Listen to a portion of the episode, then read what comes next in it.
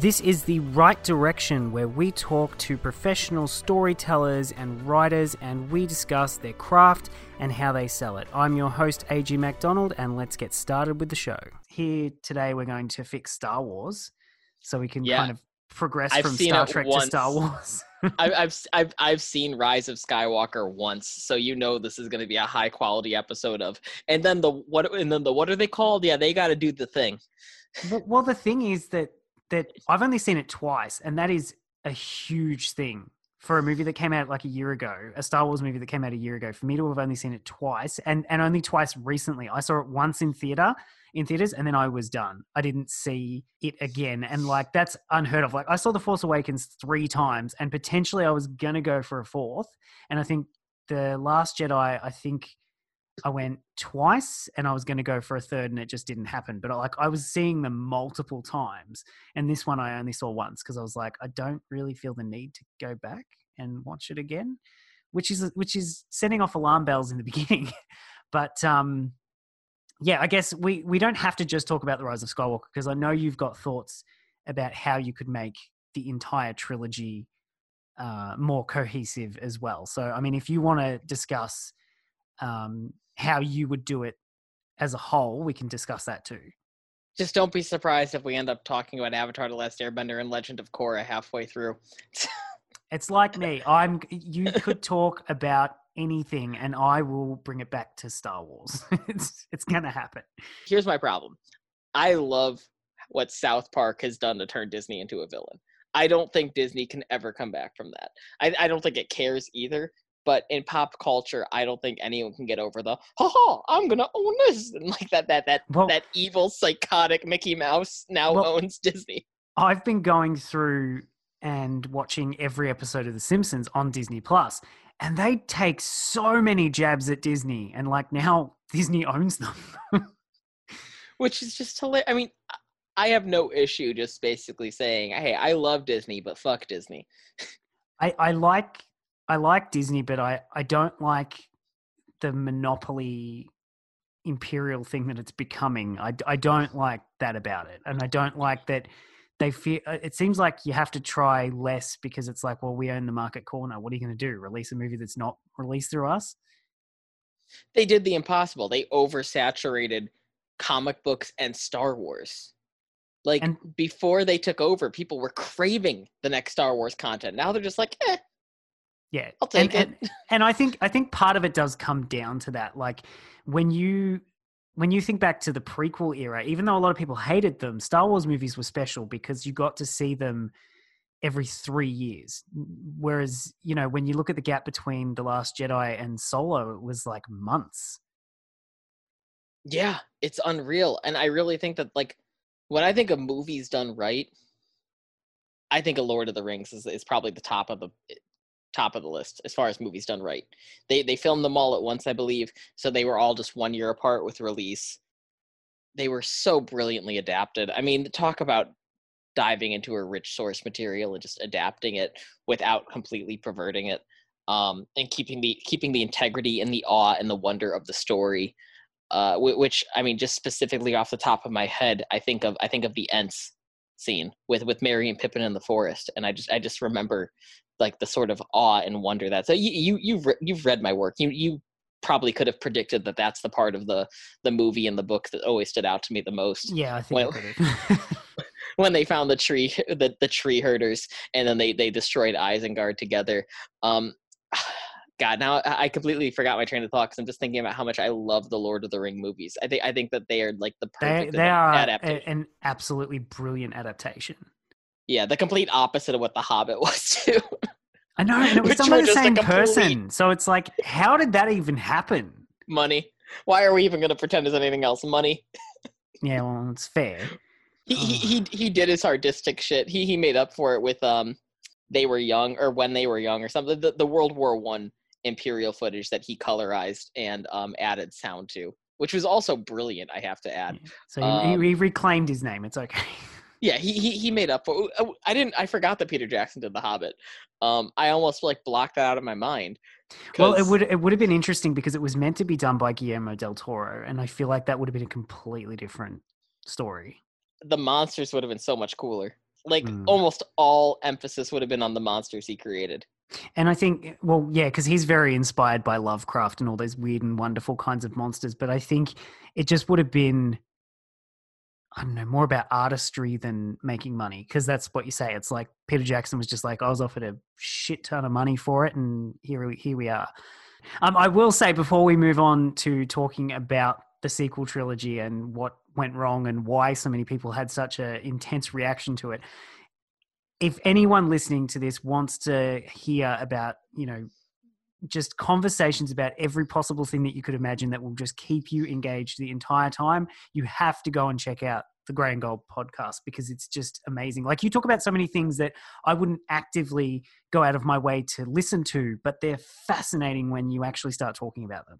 Well, and obviously, you know, having heard eh, or an episode already, if they've been following, and now this one, they know you're awesome. But also, Graydon is just fucking incredible because I just the way he approaches everything with such a an objective view and is able to say, oh well, what about this side of the the argument, and what about this side? Like I'm just, I have nothing but respect for him for that because in this day and age, you do not find that. I agree. It ultimately comes down to in this day and age, it's almost like we aren't curious anymore. I think curiosity and creativity go hand in hand. And perhaps part of the reason why you're seeing some stale storytelling is because we're lacking that curiosity. We said it in our previous episode. People aren't bothering to ask the question why. Kids are naturally more curious than us. And when you think of a kid, one of the first things you think of is how obnoxious they are because they'll ask you why 17 times in a row. But if you started doing that to yourself with the decisions you're making, the creative decisions you're making, the book you're writing, you're going to be a little bit more creative. Yeah, well, just because I guess it's just not going with that first instinct and just actually questioning why you're doing these things. So you need that little child on your shoulder going, "Why? Why? Yeah. Why? Why?" That's why they say don't that's why they say don't sacrifice your inner child. It's not like some vague meaning. It's just literally telling you to stop to, to never stop asking why. Hmm, and to stop thinking like an adult. Adults suck. Yeah, I was gonna be- I was being one is, isn't great. I've got to say, I'd much rather be a kid. but I guess that's one thing that's interesting when we're coming back full circle now and talking about Star Wars again. I told you I can bring everything back to Star Wars. Um, It's impressive. It's a gift. when when thinking about Star Wars, you see this intense reaction from people in their twenties, thirties, even higher than that. Oh, it's so um, obnoxious. But when you go to kids, like even teenagers, you talk you talk to them and ask them what they thought of the Rise of Skywalker, and they're like, "Oh, I loved it. It was amazing." So it's like, as much as I can see the faults in it, it has succeeded on some level because there is, even if it's a younger audience, there is an audience of people who enjoy it, and maybe that's just because it's Star Wars and it's brand loyalty, but there is an audience of people who enjoy it and i don't want to take anything away from the people who did like obviously it's a subjective thing so you know my opinion isn't the be all end all but it's interesting to me that so many people discount the opinions of younger people when in reality star wars has and always will be a children's story it's a fairy tale. It's absolutely a fairy tale. Yeah, that's right, and it's, a morality tale, and I mean particularly the original trilogy. But um, that's something that always struck me as really weird. And and there was a talk with Dave Filoni where he said he just doesn't understand it, and he says it to these people, and they still don't get it. Like he will say because they'll be like, "Oh man, why are you making Star Wars for kids?" And then everyone's like. He'll say to them, he'll say, Well, when did you start watching Star Wars? And they'll say, Oh, I was like seven. And then he'll say, Well, there you go. Like you're going to deprive another generation of that experience. Like if younger people are loving it and it's not your cup of tea, then just don't watch it. It's like YA, as we always talk about, how rather than like letting it serve its purpose for introducing younger generations to reading, it's had to age up for an audience that wants up. it to always serve them. That's right. It's aging up with the people who were those that demographic, you know, 10, 15 years ago when the online book community started up. Exactly. But and now they just Star- can't let it go. And I mean, and then that's fine. Yep. And like, as I said, I am a huge Star Wars fan, even though I'm a grown adult. Um, but I fully acknowledge that it is intended for children. and I think that you do need to acknowledge that to begin with. and it's okay to acknowledge it and enjoy it. I love series of unfortunate events. It's not written for a 29 year old. like, well, you'd want to hope not. yeah, like, but I still love it. I still love the creativity, the flexibility of its language, the the the dexterity of just how he puts his like just his, the dexterity of his sentence structure. I guess that's what I was trying to say. Like, it's so clever. It's impossible not to admire. Yeah, that's right. And and I guess that's that's just something that I wanted to preface going into our obnoxious title of, you know, we're going to save Star Wars from a terrible, terrible movie.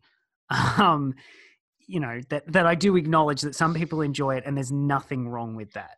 Um, but from our perspective as people who had an issue with certain things. And like I'm not even I'm not even one of those big haters that's like, ah, it's ruined my childhood and it's the worst thing ever. I, I'm not even worried about it from that perspective. It's just like I can see that there are major flaws. Um, but also, I guess the other thing I will say is going into this, I understand that they had a production schedule to adhere to. They had a second movie that, though I enjoyed it, undermined the first movie that J.J. Abrams made, and he had to try and course correct because he obviously had a certain vision. Uh, and then you had, from what I can understand, interference from Kathleen Kennedy. You also had the passing of Carrie Fisher, um, which obviously changed an instrumental element of the story because that was meant to be Leia's movie. Um, so I think that the movie had to be changed completely. So I do acknowledge that there are external forces in real life that have actually changed the story and and how it actually turned out at the end like uh, if this was a graphic novel or something which i would love to see a graphic novel version of the original story that was intended um, for the final chapter. But um, you you do have to take into account that there are real world factors that they couldn't change. Well i heard one report from i'm totally blanking on the youtuber's name right now he he, he has the the the, the sort of like metal head, and I think he goes by like Overlord or something like that. And he was talking about how one of the main issues with with the actual finished product of Star Wars was it was less a cohesive story, and it was more they did so many test audiences to see what scenes scored well. And basically, the final cut of the movie was just a compilation of the highest scoring scenes. So they didn't even necessarily care about like the the progression of the story. They just wanted to put as many high scoring scenes in a movie as possible. Which comes back to what we said in the previous um, episode about plotting and, and pacing and things like that that you need to set out with a, almost a mission statement to begin with to say like what is this about now you know is it about rey learning that she doesn't need a name in order to to be a hero she doesn't have to be a skywalker because that certainly wasn't the message of the movie because in the end she called herself Skywalker. Um, whereas that was kind of the point of The Last Jedi. And I actually liked that about The Last Jedi, that it was changing the format that you don't have to be a chosen one um, with some big lineage to one of the big families in Star Wars. You can just be a hero. And I actually liked that. And I think it would have been better if they'd have leaned into that rather than trying to retcon it in the first half of the movie. But it didn't seem like they had a strong, clear theme. Like The Force Awakens was basically just a retelling of The New Hope. And The Last Jedi was what does it mean to be a hero? Um, but I can't really tell you what the core theme of Rise of Skywalker was that the story was supposed to hang off. I can't, I can't tell you what it was meant to be. I think one of the biggest issues with the Rise of Skywalker is Palpatine told Rey, "Join me, and we can rule the universe." And there's not a single person in the world who thought for even a second that she would accept that deal. That was not developed whatsoever. If you wanted to have a compelling story, when you have that standoff, if you want that sort of story where it's a character's like quest through morality, you have to make it so it seems like there is a chance that they will fall to the dark side. Well, I guess that's, opinion. that's one way that you could have made it interesting is that if she did, and then the story is about her and Ben on the dark side, and then potentially, you know, seeing the darkness in her, he was able to to realize the error of his ways and help her to come back too. Like that would have been an interesting take that hadn't been done before but No, it had the prequels with Anakin. There was a very clear motivation for why he wanted to pursue the dark side. Okay, so the motivations got a little bit uh, iffy because sometimes it was a quest for power, sometimes it was a quest for Padme, sometimes it was it, I don't even know what it was a quest for. Like sometimes the motivation got a little lacking, but ultimately the reason why he did fall for the Emperor's uh, charm, or for for Palpatine's charm, was he wanted to save Padme. Yeah. And so and- you saw the real consequences that would benefit him for why he would go that direction. We didn't see that with Rey. All we ever saw was she could do force lightning and she was scared of it. Well, and I think that the problem is, I I think the Rise of Skywalker could have worked if that was the entire trilogy. I, I, Uh I could see that. Or or at least the second and third movie with with A New Hope, uh or not A New Hope, with with Force Awakens being its ode to New Hope. Yeah, I, I- can totally see that, but that's where I think that's where I think on a fundamental level it failed because it it was trying to jam pack three movies worth of stuff into a single story and ultimately it was trying too much and i would probably equate it though i don't know though not as detrimental to me personally um, i would equate it to being like the ser- series finale to game of thrones That's a that's a good argument because well no actually yeah I can see it. Here, okay, here's the thing. just can- just in terms of how like it. they rushed the plot is what i mean like it's trying to jam that really what they could have done and disney should have been way behind this is to say okay we've realized that this story can't be effectively told in just one in part trilogy. and so we're going to make this a two-parter kind of like they did with harry potter the last harry potter movie and Hunger Games. Yeah, I mean, I, and and what they were gonna do with Divergent, um, I I believe, I completely agree with that. I completely agree with that strategy. The reason why I hesitated with with your comparison was I felt like that Star Wars missed some of the necessary beats that Game of Thrones at the very least gave us. Game of Thrones rushed through them, but they at the very least gave us the necessary beats to say this, this, and this happened, and therefore it equals this. Star Wars, it was just like it wasn't a it was not an equation of, of equal parts. It was this, this, and this happened, and it should equal this, but let's go here instead. No, it ended it ended up being a scavenger hunt. And actually, what I would equate it to is another Star Wars property. Um, I would equate it to being like Solo, which Uh, elaborate, yeah. there was talk of Kathleen Kennedy um, meddling with Solo, and well, because she was the one that fired the original directors, and then Ron Howard came in, and it was a whole big, massive shitstorm. Um, so that all happened, but when you go into Solo, it actually starts off all right. But then they head off on this heist and it goes off on this tangent. And then it sort of snaps back over to this other thing happening over here. And then it goes to this other thing. And it kind of doesn't have that strong spine for the story to hang off. I mean, you also have the issue that in Solo, he's going through the same um, issues that he went through in the original trilogy. So it's kind of a redundant story to begin with. But it it doesn't have a strong progression of story. And apparently, so word on the street is Kathleen Kennedy meddled in the Rise of Skywalker a lot. And it has the same issue. It meanders from this part to this part, and then it goes off over here, and it doesn't adhere to that kind of strict story progression where it's not hitting those beats. So I do wonder how much uh, is actually the fault of J.J. Abrams and how much is, and Chris Terrio, the writer, Um, because they wrote it together. I wonder how much is the fault of that and how much of is the fault of sort of corporate interference. I'm not comfortable enough to let JJ off the hook that easily, just because when you take a look at his body of work, he is sort of known for writing himself into corners and moving fast and loose.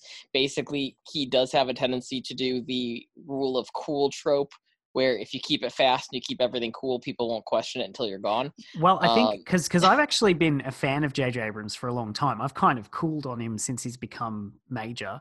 Um, but one of my all-time favorite shows that I loved um, growing up was Alias, and that was like the big thing that he came out with and sort of shot him up to superstardom. And Alias was the kind of show that it kept you going and it had the hooks and everything else, but it had something that I felt the sequels didn't.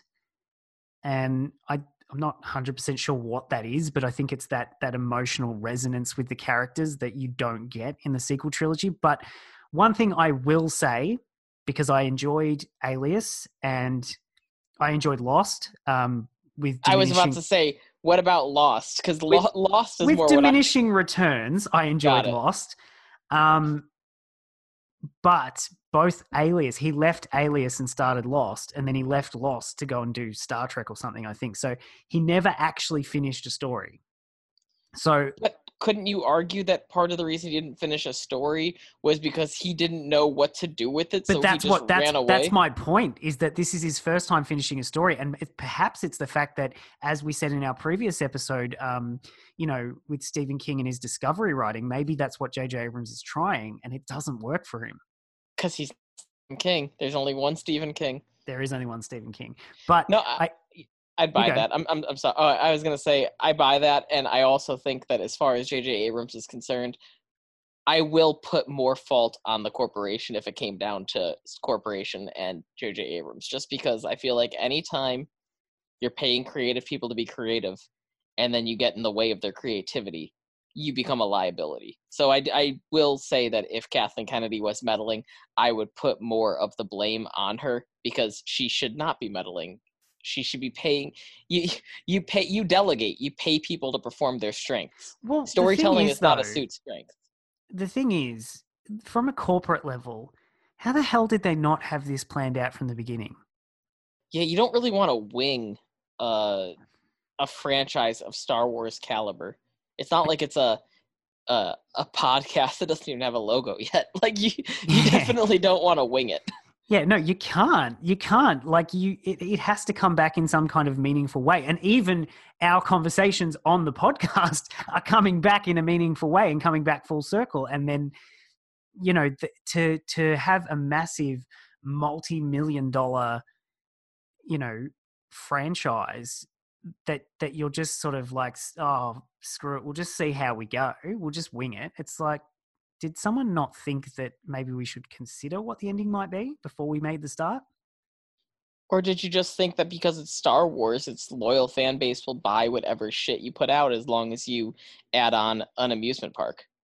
Well, that's just it, isn't it? I guess it's it's maybe that maybe that was the the thought process, but like surely because they said um, I think J.J. Abrams said it, and I don't buy it for a second, but he said that Palpatine was always on the cards as returning, and I was like, if that was the case, that should have been the last shot that you saw in the Last Jedi, but it wasn't. Absolutely.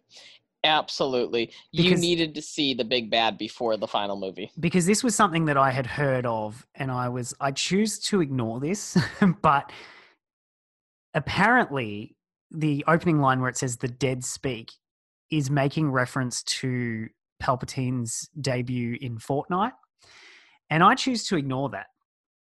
I choose to believe that that happens in an expanded universe book because I don't want a major event like the return of Palpatine happening in Fortnite. Yeah, that's that's like what's his face? The the director who did Southland Tales. That's that's like him saying, "Hey, we're to release Southland Tales, which is chapters 4, 5 and 6." And you have to go. And actually, you know what? It's even more casual than that because at least he released the graphic novels under the same name. It would have been like if he released the information that you needed to know to prepare yourselves for Southland Tales on an episode of SpongeBob. Yeah, well, because that's the thing. It's it's it's not even because like you know there are stories that are disjointed, like um, Final Fantasy 15 that had a very disjointed story. You know, it had two different anime miniseries. It had a book, a movie, a video game. To get the whole story, you've got to go through all of them. But at least they are branded as Final Fantasy 15. With this, you've got to go to a completely different um, intellectual property that that a lot of Star Wars fans aren't interested in. Like, I don't play Fortnite. It No, just seems it- like a terrible idea. it's a str- it's it's streamers. It's it's esports streamers. It's a completely different market. Yeah, it just it seems like a terrible idea. So I choose to believe that that's in some expanded universe book somewhere, and I don't have to worry about that because that's that's that's how I managed to to figure that out. Fair play. No, I I I really think that I mean ultimately just to tie it back into storytelling, you need to establish your big bad before the final movie. Um, if I, I guess the one thing, so I'm I'm with you. I think that the Last uh, Jedi is probably the best in the second in the new trilogy.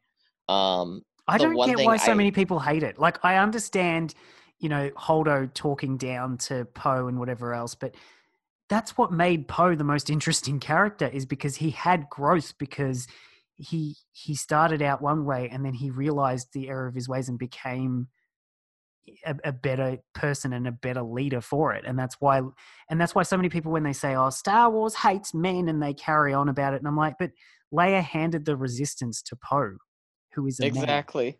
Like, And- if they hated it, she would have handed the resistance to Leia, uh, to um, Ray, who Yeah, is exactly what happened in the last movie.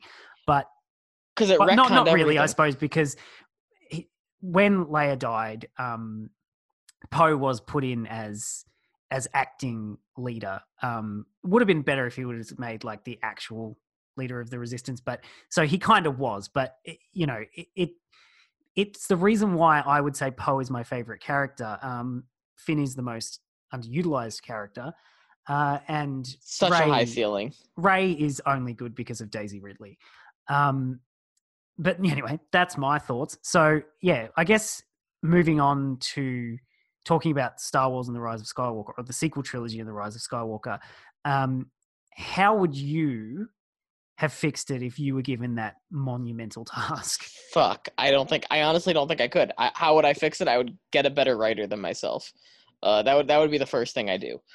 I, I I would get a writer who's infinitely better than myself, and honestly, I I would just I would continue the expansion of or the exploration of the characters from the Last Jedi. That's um, exactly what I would have done. I think that they. I mean, don't get me wrong. I think that establishing Poe's backstory in the third movie wasn't a horrible idea. I would have liked it to have maybe come sooner because they, or, or at the very least, like not have introduced all of these new characters. I think, not not even I think it's just common knowledge that that was completely rushed. How does whatever her name is go from I'm going Zorii to sh- Bliss. How does she go from I'm going to shoot you in the head to here take this token? It's my only escape from this planet in Well, and I- five minutes. She does. And then there was a moment too where I felt it was a bit forced, but it didn't have to be, was when she's on the ground and she's pointing a gun at Rey and Rey's pointing the lightsaber at her and she says, For what it's worth, I think you're all right. And she's like, It means a lot or something. And I was like, Yeah, but that just that interaction wasn't earned. and and that's pretty much it like a- as far as like what would i have done um i don't know i prop not that like I would have done anything but that. like I, like i really think for one as you brought up earlier i mean honestly if i wanted to make it an interesting uh movie I, I would have just followed Finn. I would have dove so deep into Finn's backstory. I, I want to know everything about Finn. He's the most underutilized character in this franchise. We do not have another character who comes close to a dissenter or, or a deserter in the Empire, or, or in this case, it's the First Order. That's the other thing I probably would have done too. I think it's a little ridiculous that the Republic failed so drastically that it allowed the First Order to get that kind of power to become a legitimate threat and essentially replace the Empire within the lifetime of the original Resistance. Like that's total bullshit. It should have been a fringe group that might that probably should not like I think that essentially what could have happened is the First Order should have been a fringe group in a separatist uh system or something like that that no one really cares about and they just don't take seriously because they're so fringe and maybe it's almost like if you based it on imperial japan. They they're in like this area that's not resource rich whatsoever. So you're asking yourselves what could you possibly do to us? You're you're desperate. You're expanding too fast. You don't have the resources to survive and your military is not that great of a threat. And then if you wanted to continue down that uh, route of of basically basing them on imperial japan they could then do a surprise attack Yeah, Like- and and I guess that's that would have made for a really interesting um, dynamic because because they're not in power the way that the empire was because the empire was always it was strategically um, planned by Sheev Palpatine, and it never at any point was the underdog. Whereas if you made the First Order a, a you know ragtag fringe group, um, and they underestimated him, it would totally explain why they were able to just say, "Well, bam! Now we're going to, you know, destroy your entire system of politics, both figuratively and literally, the planet's system of politics." Um, That's the other thing too. I'm sorry. You mean to tell me that they blew up the like five planets and it just had no impact on the glo- on like the intergalactic economy? Like I'm I'm sorry. well, if do you know? are as Do you know something so- else? Do you know something else? Just before I quickly forget, um, I did see a video where someone was explaining something, and I thought I never even thought about that. Right? When they do that, and when they destroy the system, that planet had to not originally be there, or else they would have seen it. And in which case, how did it get there? And secondly, when um, Finn sees it in the sky, um, surely he's in the same system and they would have blown up that planet too. it's just one of those things where it's like It's one of those things, just- but, but that's the thing. Like, it's one of those things that I, I didn't think about it until someone pointed it out, but I'm like, yeah, that doesn't make any sense. And apparently it's because in, in some some encyclopedia book or something, it was saying that the, the planet can move or something. And I was like, yeah, but it'd have to move at like light speed for that to work. It makes no sense. And as far as like I just what I mean by destroying like can we just assume that in the Star Wars galaxy a planet is pretty much the equivalent of a country? Yeah. So you mean to tell me they just destroyed the equivalent of like five major countries in a matter of seconds and that's just like like what does that accomplish other than you will listen to us by fear? Like i'm sorry. Chances are as i said before un- unless you're sitting on some incredible resources back home which i don't think well i simultaneously know you are but i don't know how you are. I don't know how the republic has ignored those resources either. You mean to tell me you just blew up five of the most resource rich planets just to make a message? Like that makes no sense to me. And it also just makes no sense how the Republic could fail that drastically to let the First Order gain that kind of power. I, that that is the first change I would have made to the to the sequel trilogy. I would have made the First Order a fringe militant group. Well, I guess that, that, and the other thing is when you look at the system of government, like I understand you have um, Coruscant, that's meant to be your political, you know, home world, but when you've got the Hosnian system, that's meant to be the new Coruscant and whatever else, because it's like the same thing but more planets, um, and that's fine. But surely, when you set up these intergalactic governments, surely you don't just have the government on one planet or like one system even like surely you would have you know consulates and embassies and, and things like that for different areas inside of other areas like They addressed that in the first Star Wars: A New Hope.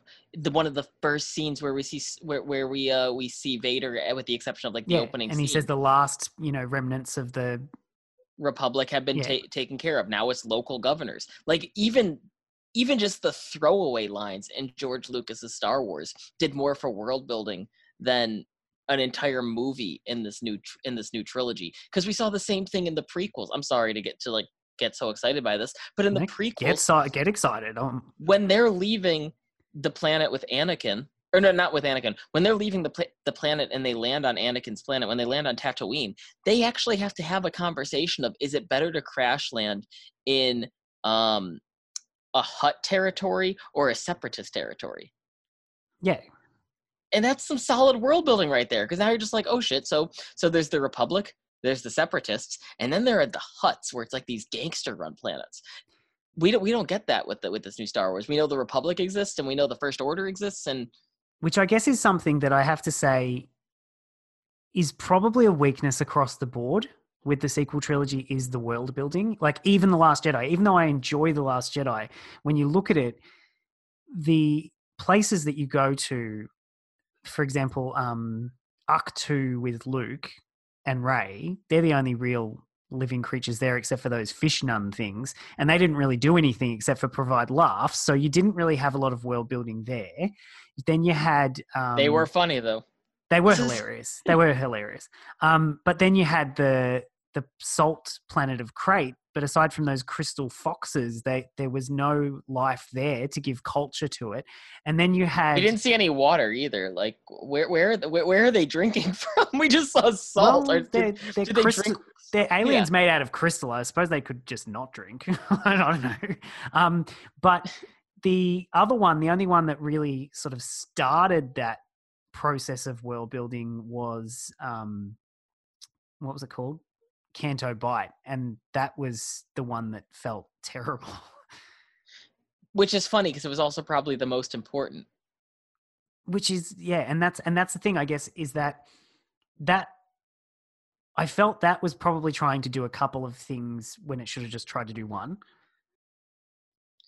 Yeah, it it was it was dragged on way too. Like the only purpose of Canto Bight was to introduce us to Benicio del Toro's character, so that who Finn, i felt was kind of redundant but he, he he- was he was a trope. He he he, he was a non fleshed out trope. but And he was his- redundant in the end too. Like if he had not been there that whole mission was kind of redundant. Like i understand the theme of you know learning from failure and, and stuff like that. Like i get that. But the but the actual character of um what was his name i can't remember his Oh, name Benicio del Toro. Yeah, exactly. The the the the, the DJ. The, the- yeah, that was his name. But, but that whole character there, he the code breaker. yeah, but he was redundant. Whereas No, I think I, feel you. I think what they should have done um, is had, and I think I've said this to you before, is had uh, Rey was learning from Luke, Poe was learning from Leia, and then brought in um, Lando because you're in a casino anyway, and I feel like that's perfect for Lando. The introduction of Lando there would have been perfect because then it would have also made more sense to have him back in the third movie. Well, and thematically, they all would have been together um, as, you know, one new hero is learning a different lesson about what it means to be a hero from one of the older cast members from the originals. Like that would have thematically tied the whole thing together. And I think it would have made Canto Bight a lot more relevant. But it's just the fact that a lot of stuff that happens in Canto Bight, it's like, well, that really didn't need to happen at all, did it? No, I, I completely agree. It was drawn out, and it it completely. I like how you set it up because then it creates a very strong rule of three. Um, it's it's that's a very satisfying. Each character has a mentor from the original trilogy, and it lines up perfectly. Uh, as it was, it was just sort of awkward with two ment. e- Each character had two mentor figures. Yeah, like I mean, the, the Canto Bight stuff was okay, but it wasn't really noteworthy. Is is what I would say. It, like it, it kind of drags the rest of the movie down and stops it from being um, that much better. Um, I think the other thing that I would have done with the Canto Bight stuff is I would have just kept it to um, talking about slaves because obviously Finn was a slave to the First Order, and clearly something happened with Rose as well. Um, and then that would have been a way for them to bond, and it would have potentially freed up some time for them to actually do something because they kind of didn't do anything. And, and I think that's the thing that the um, what's her name? I'm, I see. I'm drawing a blank on the names now. Um, Kelly Marie Tran. Um, she did a great job, but she kind of didn't have a lot to work with.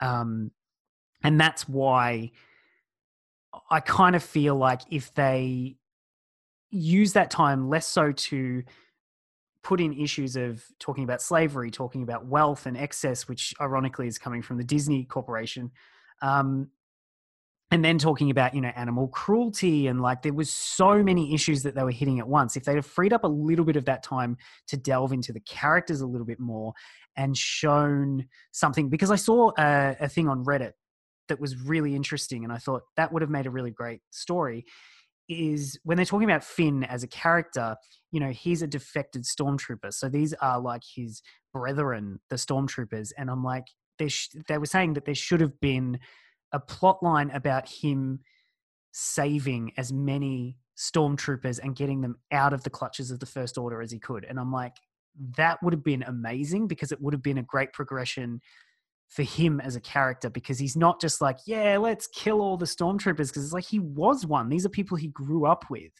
And that just would have added a little bit of depth to his character. I think you're touching on a really important point, which is exposition should tie into characterization, or it not not that it should, but tying exposition in with characterization is a really powerful tool. Yeah, no, absolutely, I agree. And it's also just a really effective vehicle to deliver exposition. Um, I was just watching a video on it just the other day, and an example of it was the description of Harry Potter when we're first introduced to him. And instead of listing how he looks, each detail of his appearance is tied to a different piece of exposition, like that he's lanky, um, but he lives in a closet, so it's it's good. Or the, like he lives in the in like the little closet under the stairs, so you know him being lanky makes sense because he's stuck in this small space all day, and he's not taking uh, he's not taken care of, or, his his family, the Dursleys, don't take care of him because he looks even skinnier because he's in extra baggy clothes. Every detail about his appearance is coupled with a piece of exposition. Yeah, and and that's comes back to what we were talking about last time in in the other episode as well about, um, you know the the notion of um, show don't tell and how you can use that to create a story and that's where you can you can use that in a way that feels organic rather than trying to in a really mechanical clunky way show everything but it kind of drags the story down. Like if you say she has incredibly bushy hair that she has to tie back so it doesn't get into her baked goods that she delivers to the church every sunday that tells you her appearance you could add a little bit more details to her hair as well if you would like. You could even say like what she ties it back with if it's a if it's a bow that she got from her mom or something. But it also then gives you characterization through exposition. You know what she looks like. You also know she's the kind of person who's donating baked goods that she's personally making to a yeah, church. It, it's it's that, making sure that it's all organic and relevant. Exactly. Exactly. And then you can add even more details to make it to like really make it rich. But ultimately, if you're tying exposition with organic details, as you're saying, if you're tying ex- if you're tying exposition with characterization, at the very least, you know you're offering depth to an important character, and it will pay off eventually. And that's one thing that you you and I have discussed many many times that um, Finn was the most criminally underutilized character across the entire trilogy. Like criminally underutilized, criminally. Yeah, and, and because he he offered so much in terms of a bridge between, you know, the the dark side and the light. You know, he he offered that bridge, and that would have been something that would have been amazing to explore in the Rise of Skywalker. That perhaps he came across, you know, a troop that he was a part of and he was able to turn them against the first order and that was part of the downfall of the first order is that he was able to persuade people who had been brainwashed into doing the right thing. Yeah and then that also would have given him more of a purpose than just like being just in between fawning over Rey and Poe and yeah. being kind of in love with them both? It, it, it was it was a love triangle it was absolutely a love triangle. Um, it was like a love triangle, but they never did anything with it. yeah, it, it, it, was also an awkward love triangle because like Rey and Finn, it, it's like, you know what it was? It wasn't a love triangle. It was like a sibling not agreeing or, or not approving of your significant other. Yeah, yeah, I could see that. Uh, yeah, and then your significant other also not approving of your sibling. So yeah, that, that, just just keeps going round and round. Um, but one thing I think you've just made me think of something else. One thing I think would that would have changed the entire trilogy. And if they're trying to replicate the original Star Wars, they should have done this. Is when these three characters are interacting in the Rise of Skywalker, they haven't been interacting really throughout the other two movies. Like Finn obviously knew Rey, and that was fine. But they were separated throughout the entire second movie. And Poe didn't meet Rey until the very, very end of the second movie. They should have been together and forming those friendships because, like, the dynamic between the actors felt fine in The Rise of Skywalker. It felt good. Um, but Poe is hilarious. from a writing standpoint, them being friends doesn't work as well as. Do you know what I would actually put it down to? It's kind of like the in episode two when we're just expected to believe that Obi Wan and Anakin are friends, and yet all they ever do is argue. Yeah, and I, I I completely see. I mean, the other thing I can just point that that reminds me of is being told constantly that Poe is a great pilot, but not necessarily seeing it um, that frequently. Uh, so so I, I definitely think that that's another detail that could that could have been fleshed out. That's just a random tangent though. Um, as far as your example though of of like friendships, I completely agree. Um, anytime you have a power trio, which is a popular trope, they meet each other immediately or not immediately but very early on in the first It'd book or in the usually it'd usually be shortly after the inciting incident, so like the first like just after the first quarter of the book yeah i mean i'm trying to think of examples that don't whatever. follow that it's like Hmm. legolas Aragorn and uh, and gimli become a power trio after the fellowship breaks up um so but that's that's like not a good example because they become a fellowship like i mean the power duo is always frodo and sam and they're together from the very beginning um But it would be like if Ron, Hermione, and Harry Waited met, e- met each other.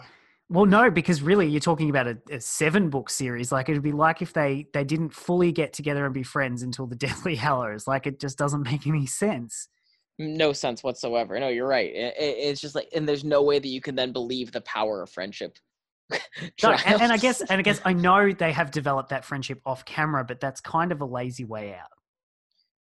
especially if you haven't actually like, I don't know, was Star Wars Resistance running, um, throughout this entire, uh, trilogy, or is that is that somewhat new? So you mean the the animated one? Yeah, Yeah, because at so the that like that came out just before the Last Jedi, I think. Okay, because it's not wrong to rely. No, I'll, it's it's you definitely want your movies to be able to stand on their own. I don't think it's wrong to have additional resources to enrich the experience, but I don't think that was as easily accessible either. Um, now, now it's easily accessible because of Disney Plus, but it was not easily accessible before. No, Um, you know what? I mean, I'll just say it like this. I I think I am ready for Star Wars to take some time off from the big screen and really develop its universe in the small screen. Yeah, I'm I'm happy for that too. I'm also happy for them to make movies. I think that they just need to now move away from the Skywalker saga, like move into new stories that are looking and, and they're doing that with the books. There's the High Republic series talking about an era that no one's really talked about before. And so I'm happy to to delve into books about that. I think it's just I think do you know what I think it'd be really cool? Going way, way back with limited technology but obviously still lightsabers and blasters and a few other things and just seeing star wars from that different perspective almost almost like a not quite a steampunk aesthetic but a, a different era where they didn't have as much technological advancement. You know it would just provide a completely different view of star wars and that Well, universe That's the other thing about the prequels that I fucking love that I don't think that the new trilogy did well. Um, I, I don't mean to be one of those Star Wars fans that looks longingly on the prequels because they obviously had their warts, but the world building in the prequels was fantastic. Like the tech, like the small details to technology and the developments that then you see in the in the original series, it's brilliant. When Obi Wan Kenobi is flying out to the planet with the clones and he has to like fly his ship into that ring attachment to enter lightspeed like that's Yeah. such it's such a small detail, but it makes all the difference in the world.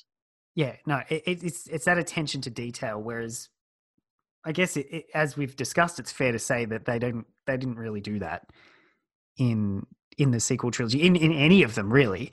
You didn't have. I guess the closest you came to world building was Jakku.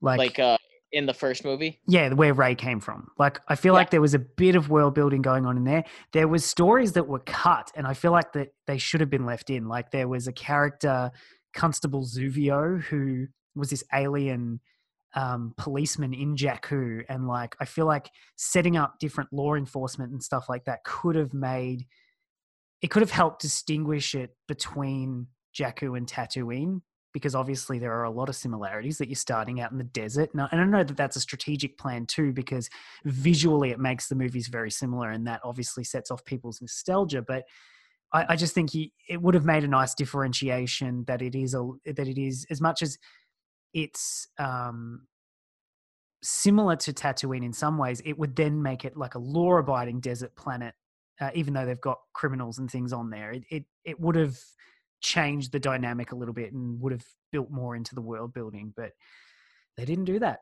because it wasn't important apparently. So I, I don't necessarily know how I would go about fixing the rise of Skywalker, with the exception of just advancing the established themes that were brought up in the Last Jedi. Because ultimately, I think what the third trilogy, or not the third trilogy, yeah, no, what the third trilogy, with the with the latest trilogy uh failed at was um it did not have a brand. It did not have. They did not sit down and give it a mission statement. It does not serve a purpose, with the exception of making money. Um, it does not have a clear identity. I mean, the Rian Johnson movie got a lot of hate, but if they continued with it, at the very least, it would have stood for something. It would have had a, a decent identity. Um, you you could have like really you you could have hung your hat on certain elements of a story and character development well, I, I think advanced. I think as much as um, he did undercut a lot of stuff that happened in The Force Awakens. Uh, and, and I can completely understand why people wouldn't like that because it seems like it's like, yeah, no, not interested in that. I'll throw that out. I'll, I'll get rid of that. But then, I mean, J.J. Abrams did the same with Rose. Um, but if they'd have followed that trajectory that The Last Jedi had kind of set up, which, in fairness, and this is a slight tangent here, but The Last Jedi, aside from leaving it open a little bit, The Last Jedi kind of feels like a last chapter. It probably actually feels more like a last, a final chapter than Rise of Skywalker did. But if they had followed that trajectory that was left, um, which is probably a little bit hard because really they didn't leave any threads. It wasn't like they said, "And hey, here's Palpatine," you know, for you to to stave you over until the next movie. There was really nothing left for people to say, "Oh, I can't wait to see this." It was kind of just wrapped up and done. Um, but if you were going to follow that, I think it could have been a nice progression. That Rey in the first movie is obsessed with identity and who she is and the family she comes from, and then she discovers that there's not some big, you know, family that she's attached to. She is a nobody. And if she in the third movie had realized that being a nobody doesn't mean that you can't make a contribution, if that was the theme of the third movie, there would have been sort of a thematic cohesion to the three movies. At least in my mind, that's what would have worked. No, that makes perfect sense. She wants to find her family because she thinks that they, they, they were destined for greatness. She realizes that they were nothing, and then she realize she accepts her station in life and where she comes from, and goes on to do great things despite coming from nothing. I, Well, I and see- that's I see and that that's the thing too that, that it could even just be down to a single theme of you know family can be found. It doesn't have to be someone that you're born into. Like it Uh, doesn't. I just wrote a book about that theme. Like, There you go, and I can trust me, guarantee you it was one. better than the Rise of Skywalker. it, it- it's it's a fantastic theme. There's nothing wrong with that theme. Um, when I think of, so here's the thing too. I, I hear a lot of people complaining about Rian Johnson because he hated Star Wars. That's a legitimate criticism, but it's not his fault. All his only crime was accepting a high-paying job. Like, if you want to get mad at anyone, you got to get mad at Disney for his decision to to hire someone who wanted to drastically change the story and then you have to accept those consequences and see it through to the end. but the irony is that they didn't actually change it as drastically as everyone says. Everyone says that they changed it so drastically, but there's actually quite a few similarities between The Last Jedi and The Empire Strikes Back. All right, let's hear it. Because Empire, it's funny you say that. Because Empire Strikes Back, when I was just, I, I, I read and I heard from a YouTube video, and I'm totally blanking on which one. Empire Strikes Back is everyone's favorite Star Wars movie, but when it first came out, it was everyone's like everyone hated Everyone it. Hated not it? everyone. Yeah, Everyone hated it because they got to the end and they're like, um, where's the second half of the movie? They hated it because they didn't like that it ended and didn't tell them what was going to happen. They had to wait for the next movie. They were pissed about that. Um, which is funny because people don't remember that when they're talking about The Last Jedi. But I guess I would say it's the same in the respect that there's there's that big, you know, they talk about, oh, you know, there's this big space chase that goes on for half the movie. Well, that happened um, in Empire Strikes Back when Leia and Han are escaping from Hoth, and then you know, oh well, you know, Le- um, I keep saying Leia. Rey is stuck in. Um, uh, sorry, Luke is. No, I'll start with the sequels. Rey is stuck, you know, on an island being trained. Well, Luke was stuck in a swamp being trained by Yoda and then you know they they leave that against the advice of the mentor and head into the big confrontation and then it kind of turns into a return of the jedi a little bit but um but there's a lot in there that happens that is the same as the empire strikes back so for all the talk that it's that it's so game changing and it's so different um and it's too different i i'm i'm not sure i buy into that and that's totally fair. I I can absolutely see the comparisons now that you pointed them out to me. The other thing that I think the Last Jedi did really well was it answered some of those necessary storytelling questions specifically like no not not specifically for me but those those necessary storytelling questions for main characters of what they want and what they need because that's going to be what their growth is like if you take a look at what Poe wants in the Last Jedi and what he needs in the Last Jedi. They're, they're they're competing against each other. He wants to be a hero. He wants to be that hothead pilot who can fix things with his ship, with his blasters, with with with violence. But he needs to be a leader. Uh, uh, yeah, a leader. He needs to be a leader. He needs to learn patience. He he needs to learn that there are options outside of hopping in a ship and blowing things up.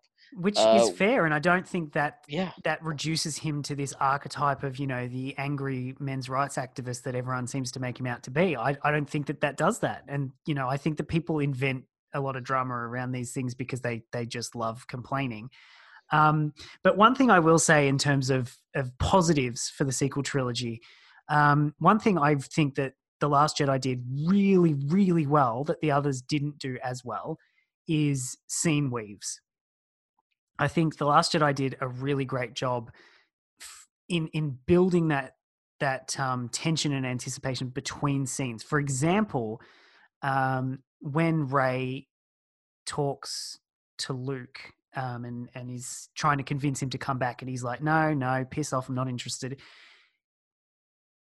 They they have that moment where you know Chewie comes in and he's like, "Oh, Chewie, you know, hey, how you going?" And then he's like, "Wait a minute, where's Han?" And then it cuts to Kylo. Those things are done exceptionally well. and I, I mean that. Well, that's pacing, right? That that that that would fall into the category of pacing, I believe. Yeah, but that that is something that that was done exceptionally well that wasn't done as well in the other two movies. And there was one scene that I really wish they had they had kept in it, um, because I think it would have just been so great and it would have worked so well.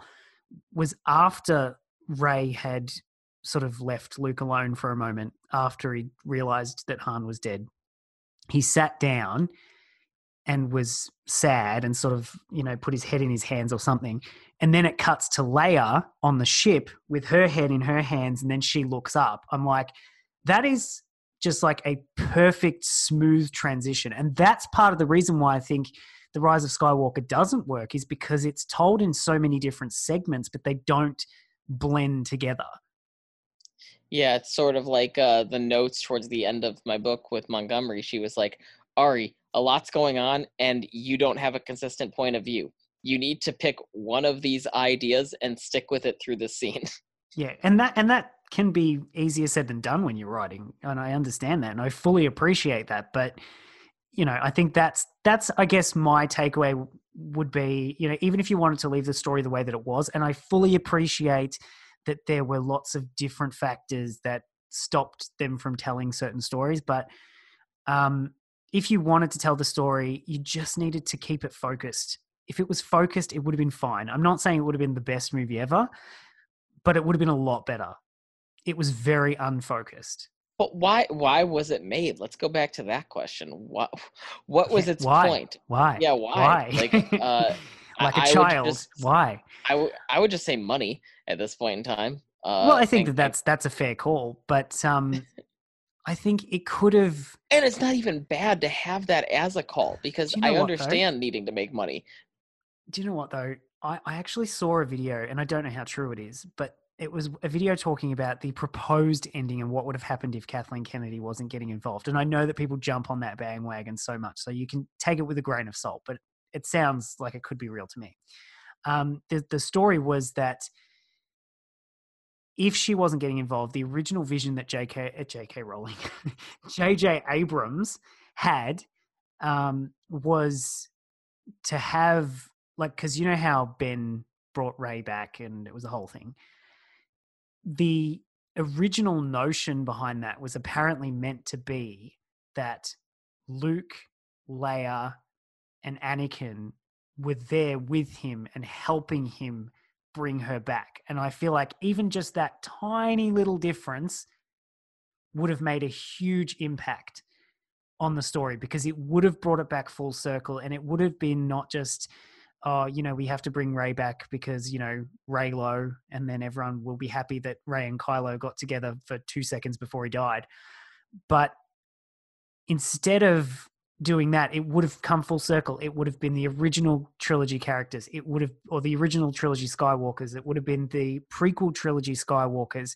It would have brought the whole thing full circle in a way that it just didn't do because they didn't include that. Yeah, because I mean, word on the street is according to this incredible, uh, sorry, incredibly credible source.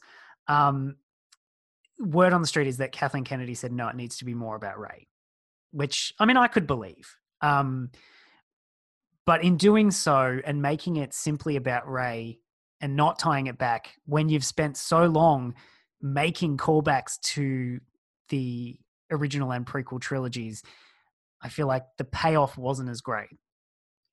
I completely agree. It's if she wanted it honestly, if she wanted it to be Rey's story, they probably should have set it another few decades in the future so that all the original cast were were, were dead in that universe. Yeah, because long distant memory. at this point in time, it's almost like so you wanted them for fan service, you didn't want them to have a genuine impact. No, That's- and and to be honest though, I have to I have to say, uh, they are my favorite part of the new movies. Um, Which is fair. I'm I'm so not trying I to take so I am. I am totally glad that they did put them in, but I wish they had done more. But then in saying that, I do understand, and I know I've said it before, but I do understand that Carrie Fisher passed away, and so it made her role difficult um, to pull off because she wasn't there. Um, so I, I fully appreciate that they had that task to tackle. Um, but like to me, to me, one of the best and the most emotional scenes in all of Star Wars, be it books, movies, animated series, everything, is in The Last Jedi when Luke and Leia reunite. That is a terrific scene. It is brilliantly acted. It's so well written. I think it was actually improved a little bit by Mark Hamill and Carrie Fisher. Um, but it was just done so well. And that's why I was like, if we'd have had a moment like that at the end of The Rise of Skywalker, it would have potentially not fixed it, but it would have it would have gone a long way. so I think two things. One, the original cast can be your favorite part of the new trilogy, and they could also be part of the problem. Because you can't tell me that even though they're your favorite part of what is currently the final product, that doesn't mean that it would have made for a better story without them because then they would have had to change so much. It's not it's not like just telling the exact same story without them. It it would have completely changed every part of the story. It would have absolutely. Um, So, oh, well, I was Yeah, gonna say so that's, so that's you my go. first point. and then um, I actually am sort of blanking on what my second point was, but that that was my first point of that they would just have to completely change the story, and therefore, even though they are your favorite part uh, of the movies, they could also have still been a hindrance on the overall potential of the story. They could have, and and I think they were probably an overall hindrance to the fans' reaction as well.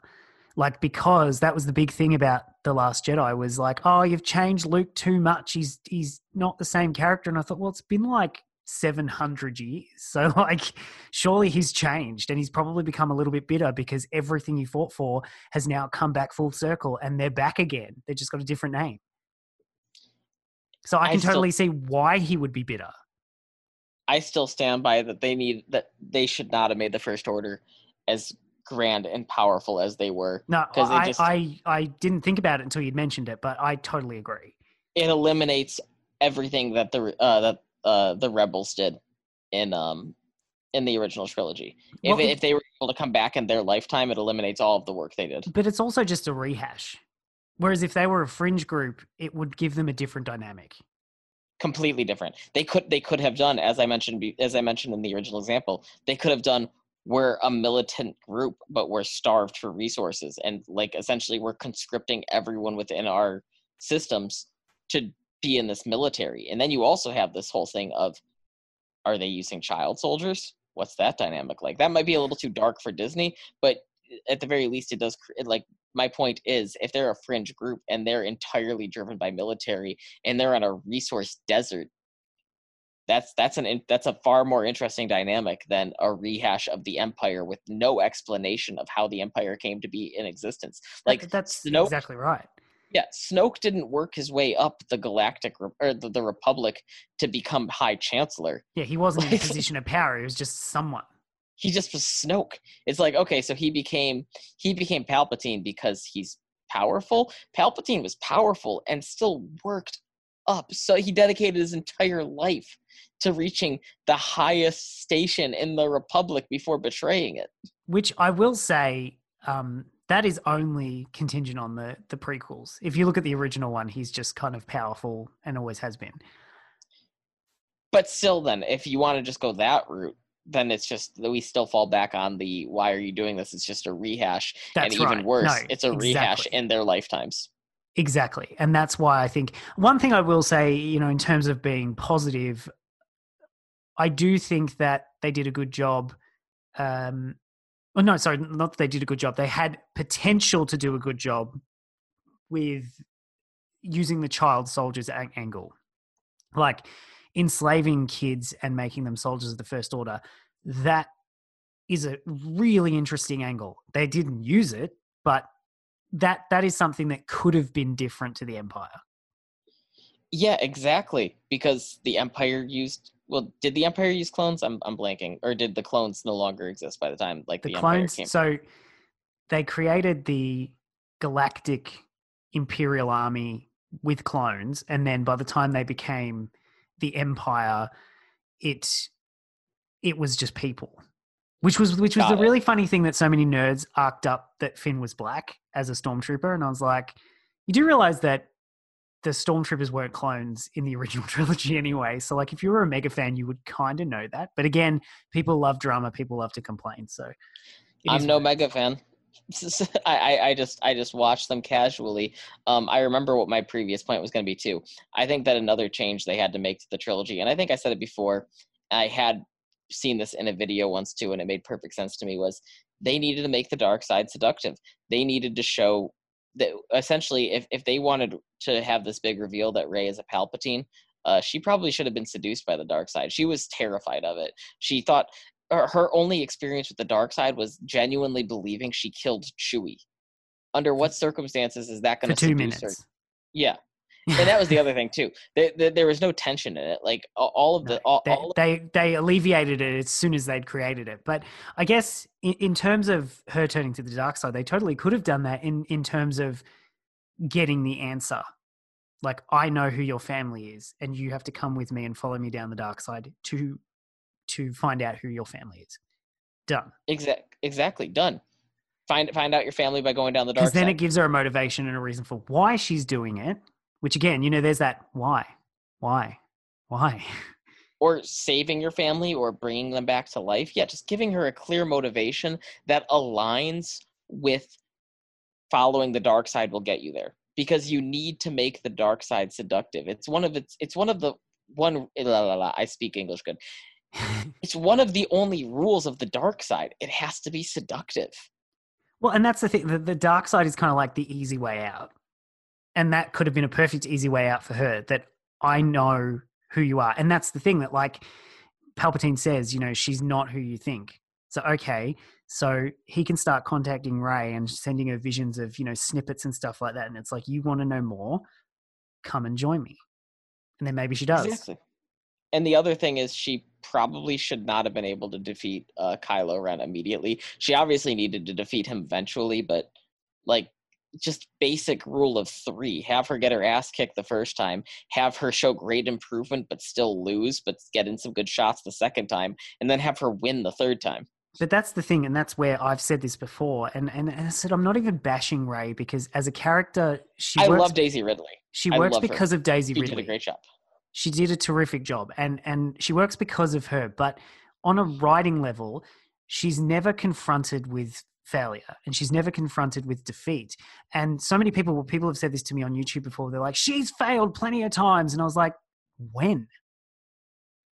Because i don't recall any times when she did. Every time she's fought someone every time she's you know got into a battle with someone or something she won. Or at the very least she had the upper hand before the battle was stopped. No and, and that's that's pretty much it. We did not see how she responded to failure. She she she didn't earn much. Um, no, and then that's the thing. Like everyone says about Luke, and they're like, "Oh no, she's basically exactly the same as Luke." And I'm like, "No, she's not," because Luke did fail many times. He he lost in the second movie.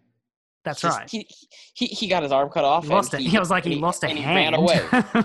and and and he and he ran away with his tail tucked between his legs. Um, he he definitely did, he he won in the first movie, but not because of his um ability with a lightsaber. It, it like the first movie, everything was leading up to him finally trusting the Force. We saw him learning and failing with like the drone. We saw him sort of like haphazardly saving the princess. I mean, I can definitely see that Luke obviously had some passes. It's not like he was chopped down to his darkest and most vulnerable moment in the first movie. Uh, we that that's for the second movie. Um, but Rey never got anywhere close to that. She she fell into the dark side, and she had this like cool visual in the Last Jedi of her in the dark side and confronting herself. yeah, but she Uh, never she never actually like went anywhere with that. Yeah, it, it other than just being like a cool appearance or, or a cool aesthetic, it didn't it didn't really add much to her. Well, and that's the thing, and that's probably part of the reason why I say the Last Jedi felt like a final act because she won. Whereas if she'd have lost, and I know that the Resistance was in a really terrible place, but she saved them, and because she saved them and she didn't fail at any point, that's why I feel like the Last Jedi kind of feels like a last chapter in the trilogy. Because And if I th- think that's fair, yeah. yeah, and I think if you were to look at something like um, the first confrontation or the first real confrontation between Voldemort and um, Harry Potter, he doesn't succeed. His friend is killed. And then in the next confrontation he has, he almost succumbs to the dark side, but then he is rescued. Like Yeah, wait. he doesn't save this. himself out. Let's let's actually go through this and flesh it out real quick. The first confrontation is book four. They're in the Yeah. cemetery. Well, well technic- technically, the first confrontation is book one, but still, but the in book one, he passes out. He passes out, and then that's it. That's the end. He was rescued. Okay, yeah, you're right with Pearl. Okay, the first confrontation in book one, he he yeah he he passes out and he's rescued ultimately. Um, he, he it, it it's it's probably the flimsiest of them all, but it's also meant for the youngest audience by a long Yeah. shot. Yeah. Um, book four is when it really turns dark and gritty, and it and it sort of advances its age range of who it's written for. He loses, he fails, he barely escapes with his life. and he Uh, I mean, and he doesn't yeah. just he doesn't just lose a battle in that book four. Someone is killed because He gets his ass kicked. yeah, like the person who he is with is killed, and so he has to carry that, and that comes, you know, that adds weight. That comes with a whole heap of baggage for the next story, whereas we didn't get that in the Rise of Skywalker. Then in book five, you're right. He's seduced by the dark side. He wants to do the Cruciatus curse. Um, Voldemort completely overpowers him, and he's saved by his Ben Kenobi, his his mentor figure. That's right. Yeah, he is. um, book six, he loses in dramatic fashion again. They uh, Draco wins. Dumbledore is killed. Uh, Hogwarts is ransacked. Hagrid's hut is set on fire. Snape defeats Harry in a one-on-one duel. He loses. Yeah, he loses, and he loses hard. um, I mean, you know, it's not to say that there aren't issues with Harry Potter. Like, I mean, for example, the whole Horcrux thing was kind of redundant and kind of didn't mean anything because then they just went after the Deathly Hallows, and it was like, well, what was the point of Book Six then? um, But so, it was so rich with characters. yeah, and and that's why, like, I, I you know, I'm not. I, I guess the thing is that, you know, I understand that there are faults in any story, but these ones are just a little bit too big for me. the the Rey character, anyway. No, I mean it, it was too big for everyone. It's why they were just like, "Fuck it, we're gonna do a MacGuffin. We're gonna bring back the big bad guy. We're gonna throw uh, planet-destroying artillery on all of these ships. We're just gonna recycle everything that's worked for us in the past and say go." But do you know what though? If this, and I'm going to say something controversial, hot take that's not probably really a hot take, but if this movie had been released or this trilogy had been released in the 90s and early 2000s, like the prequels were, uh, I think it would have had a different response, and I think they would have course corrected. The reason I think it failed in the current climate that we're in is because people said they weren't happy with the character of Rey and that was translated into instantly because she's female. Not because there are faults in the writing which let's face it she was always written by a man so is it really a women's issue that much? But there, there's talk of you know um, oh it's because she's a female and they can't handle female characters. I mean there have been strong female characters in star wars from the get-go with leia. Um, so as much as there are those people who just complain for the sake of complaining and i get that uh, i think because we're in such a divisive time now, it's so easy for studios to say, oh, well, yeah, it's just because they hate women. And if you like women, go and see our movie, rather than saying, oh, do you know what? Maybe we do need to add something more in this second movie to, to deepen Rey's character and to make her fail. Um, if they'd have done that and course corrected a little bit, it probably would have worked better. But I do feel like in the time that we're living in, studios are- more inclined to say it's the audience's fault, not mine. Yeah, which is an interesting take because it definitely goes against the opposite uh, call you usually hear from business of the customer is always right.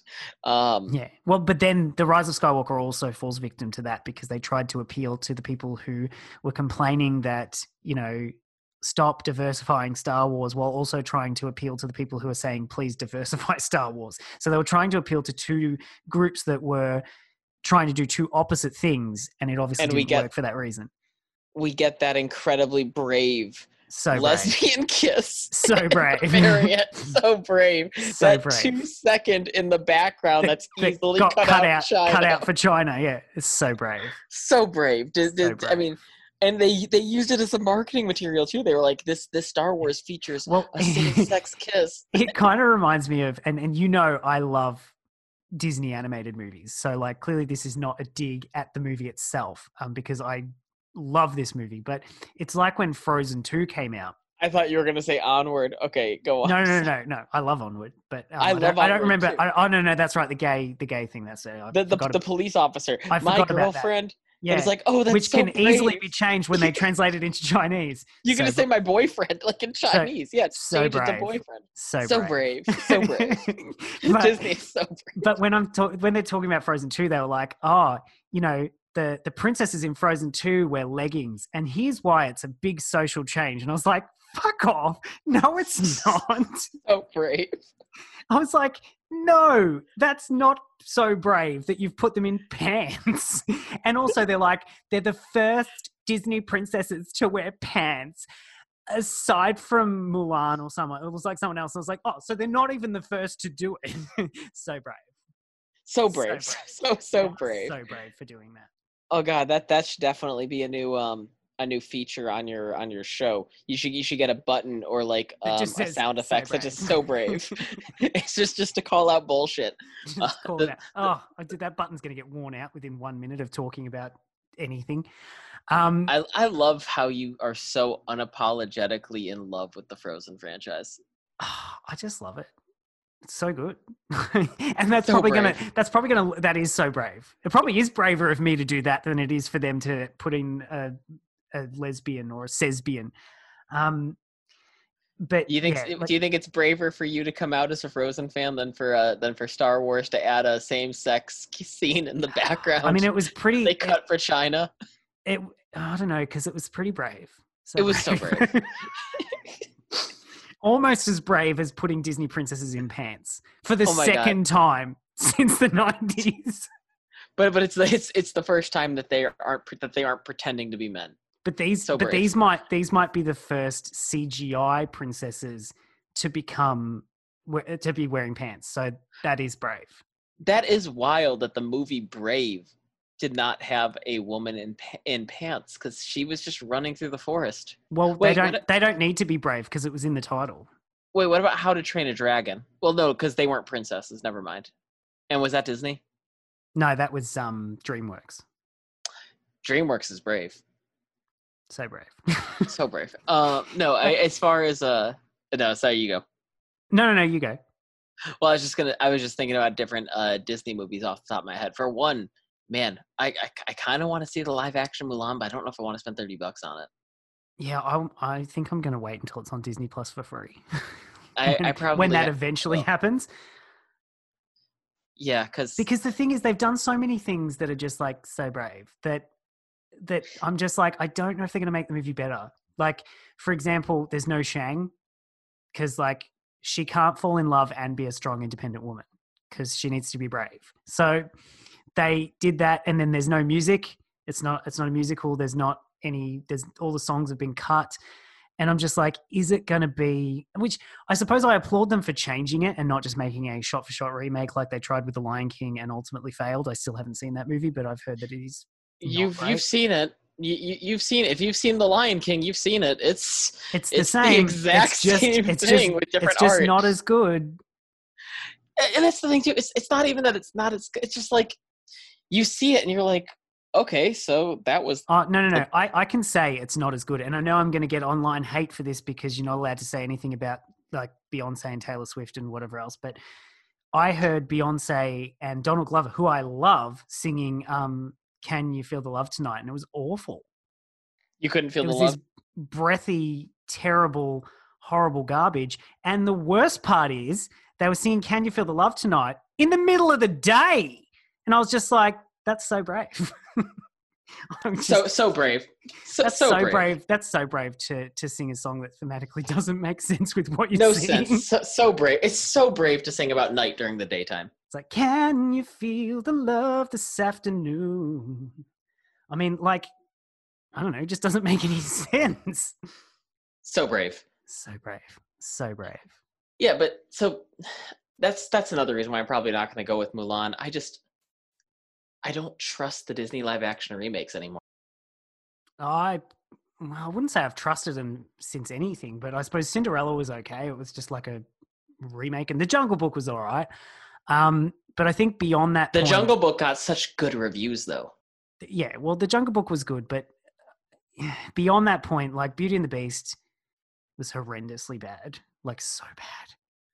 Can we talk about for a little bit like the careers of Harry Potter characters and how in my opinion okay, I I love Emma Watson. I think she's supremely talented, but no one has done a better job of distancing themselves from Harry Potter. Like not not distancing uh, distancing distancing themselves because he still is very open But about being a part of Harry Evolving beyond it is, is That's the better word. Is Daniel Radcliffe. He has advanced his career so far since Harry He's Potter. done very well for himself. He he's really established himself as just like But do you know where I think that comes from? And this can come back full circle to writing and the publishing industry is he's gone with a lot of I mean, I wouldn't probably say fully independent movies, but a lot of smaller movies that are taking Swiss bigger Army Man? risks. Yeah, movies that are taking bigger risks. That Guns Akimbo, not that I've seen it, but he's it it's on like Amazon Prime. I'm gonna watch that this week at some point that, when I but that's time. the thing. Like he seems to be taking chances on things that are different. Whereas Yeah, you know Emma Watson's Belle in Beauty and the Beast, and she sounds like Cher with the auto tune, and and it just it's like sometimes the bigger things aren't better, and that's the discussion we've had with you know talks of publishing. It's like sometimes being with the bigger publishers isn't the best thing because you can't break out of the molds that they want you to fit into. uh, I would argue it is okay. So he- here's another example, not just Daniel Radcliffe, and I'm hyper aware that the examples we're using are two are two.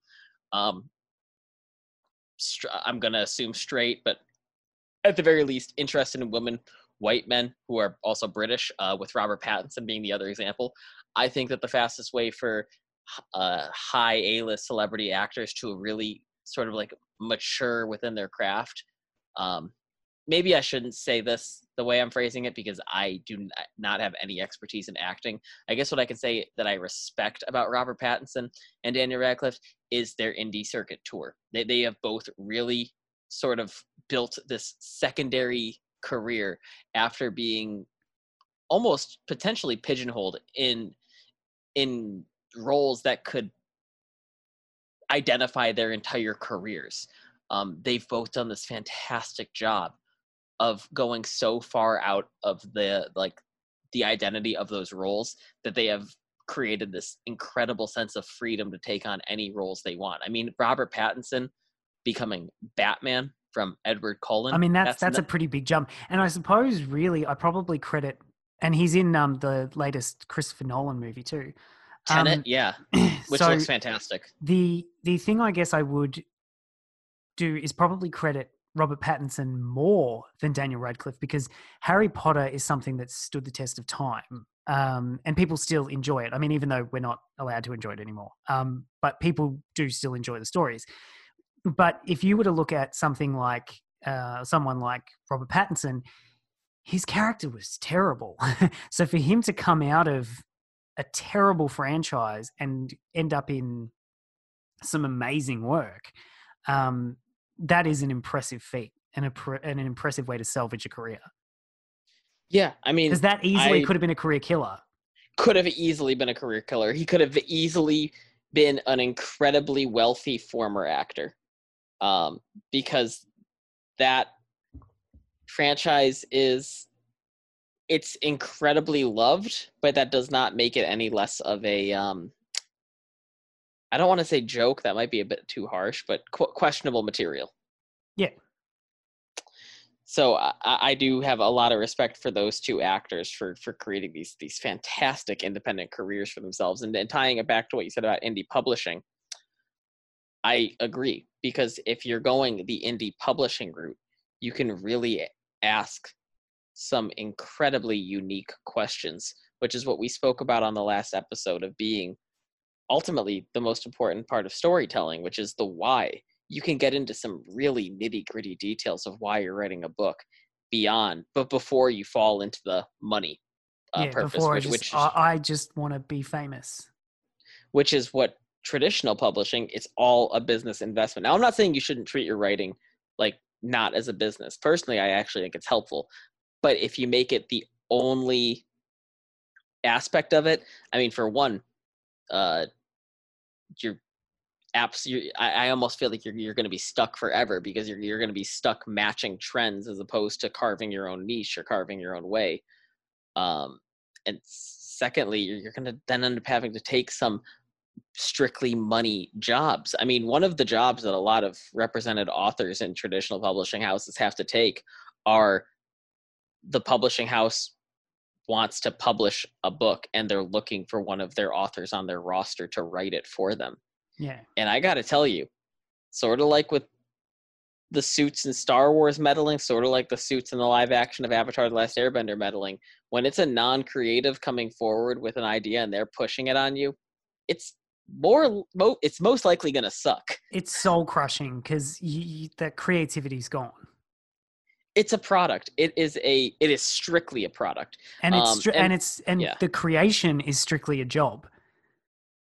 and and that's pretty much it. It's like there is a fine line between, uh, a, I don't know, like like a biz, like a business and a product and something that you are going to sell in a transaction, make money from, make it your job, go home, and then do your passion with.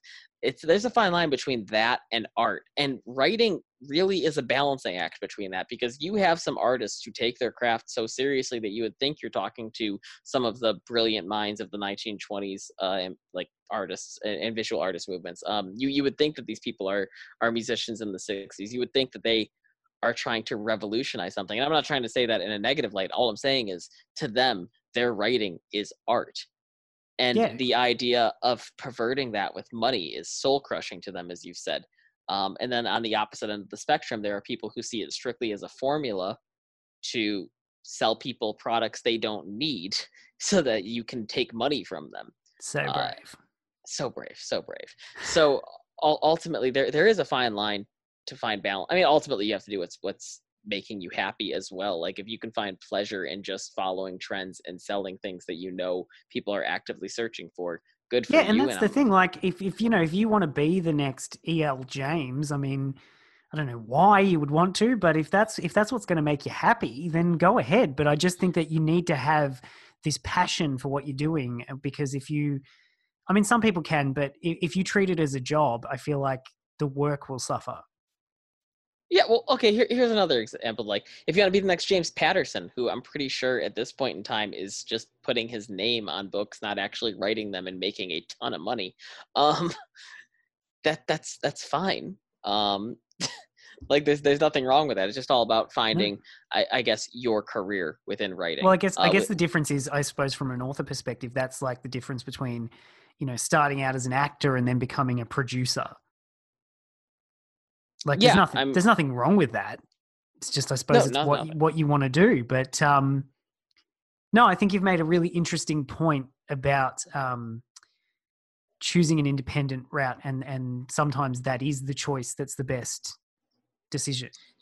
you also just you potentially make so much more i say this constantly chances are if you're writing a book the height of what you're going to reach is mid-lister and that's not a bad thing i'm just saying it's like ch- chances are that's where you're going to end up because n- not everyone can be a rock star Yeah. it's better to be a mid-lister who owns all of their own material and makes 70% of each sale than to be a mid-lister who's living from one advance to the next advance and has to constantly be writing for a publishing house that's telling you what to write and how to write it Yeah, no, I completely agree, and I think that that's great advice. Um, well, we might leave that there. I think that might be a nice natural progression to leave it at. Our moral message at the end. Um, so, So- brave so So brave. brave. I am so brave, and so are you. Um, so, would you care to be so brave enough to um, let everyone know where they can where they can talk to you, or you know, talk about your podcast? Let us know a little bit about you, and then we'll say goodbye. yeah check out the gray and gold podcast it's available on any streaming platform that this is on so check that out please check it out after this episode in fact um, honestly as far as what i'm creating the gray and gold podcast is probably what i'm most energized by uh, i love my youtube channel and i love my writing but i can honestly go from being on the verge of sleep to being ready to knock out 10 podcast episodes with with Gray. It's it's such a blast. But you you can find the Gray and Gold podcast on your streaming platform of choice for podcasts. Um, you can check me out at author RK Gold on Twitter and Instagram, and you can buy my books on Amazon if you want. They're okay. If you don't want to buy them, I I, I understand. If you want to buy something a little better, go for it. Uh, but if you want to support a shitty author, check out RK Gold on Amazon. way, way to sell yourself. I, I can tell you that Father in the Forest might not be shitty. I can tell you from the premise that I know that it's not. You'd have to you'd Okay. have to monumentally screw up in order to to ruin that premise because it sounded Okay. pretty good to me. Uh, I'll I'll tell everyone where the self deprecation is coming from. It's not that I genuinely think I suck. It's that for one, authors are most critical of their work, and two, I can't possibly look at any of my previous work without thinking of ways to improve it. I think that possibly the most thought provoking piece of work I have produced so far is Lost in the Clouds.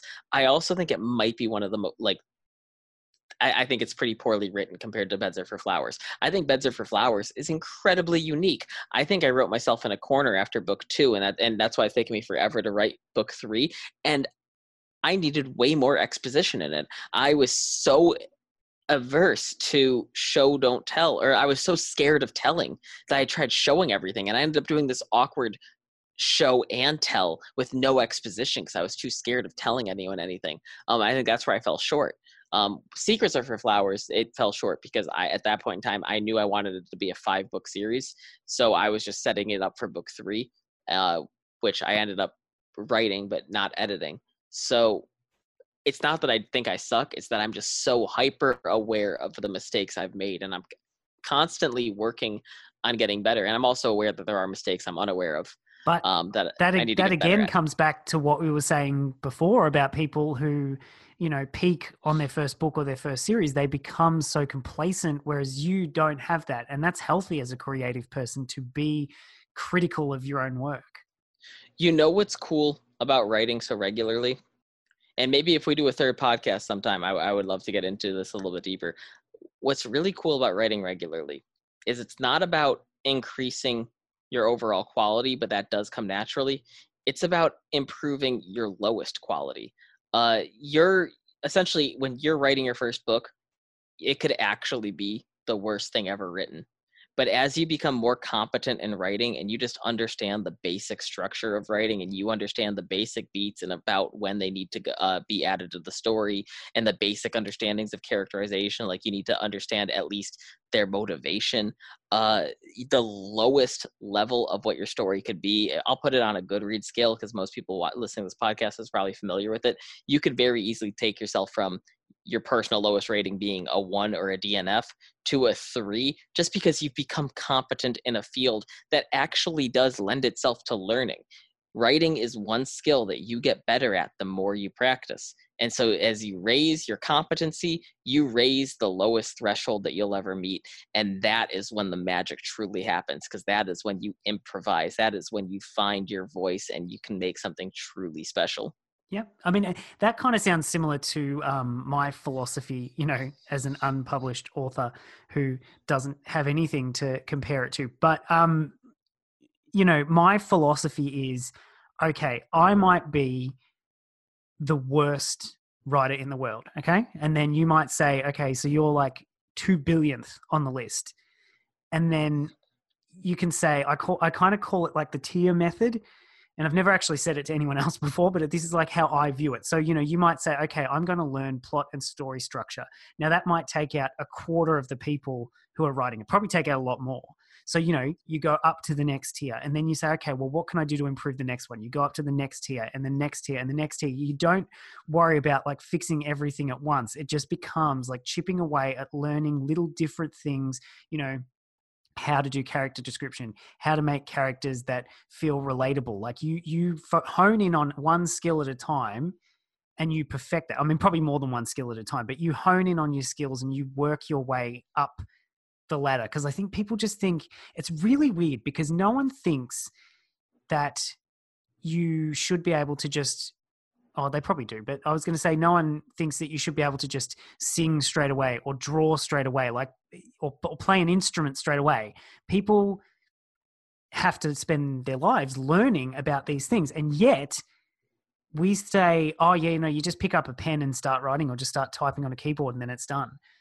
It's it's one of those weird things but i'm like it's you really need to look at it as okay i've moved up this little step now i move the next step and the next step and the next step and you just keep going up and up and up until you you know achieve an actual quality product. So i think my philosophy is very similar to yours. I like your philosophy because it's the closest i've heard to like when someone wants to pick up an instrument what do they do they learn the scales and they teach themselves a song uh, when someone wants to learn how to write, what do they do? They stare at a blank page and wait for the words to come to them? No, you got to find scales to practice that you can eventually improvise. And you got to find songs, or in this case, stories that you're familiar with that you can rewrite. Um, there's nothing. That's part of the reason why I see fan fiction as such a useful tool that I wish I had participated in when I was younger and first interested in writing, because it really gives you the opportunity to play someone else's music. Yeah, no, absolutely. And that's where I think it needs to be seen like every other art form. Like, I think it's one of those things where when you look at drawing and singing and stuff like that, people assume that a lot of people, uh, particularly with drawing, even uh, people just assume that it's an innate talent as well. Um, but it's just so weird because it's like, no, you just have to learn. It's the same as everything else. Exactly. That, that's exactly it. These are all learnable skills. And once you accept that, and once you accept that you're not going to like i mean you might naturally be better than others but once you accept the fact that you're not going to naturally be great and you actually have to work hard to reach that level uh, it's sort of liberating because then it puts the full responsibility of your career on you and there's no exogenous forces it's just you learning and retaining the material. Yeah no absolutely. Couldn't agree more. so brave. So brave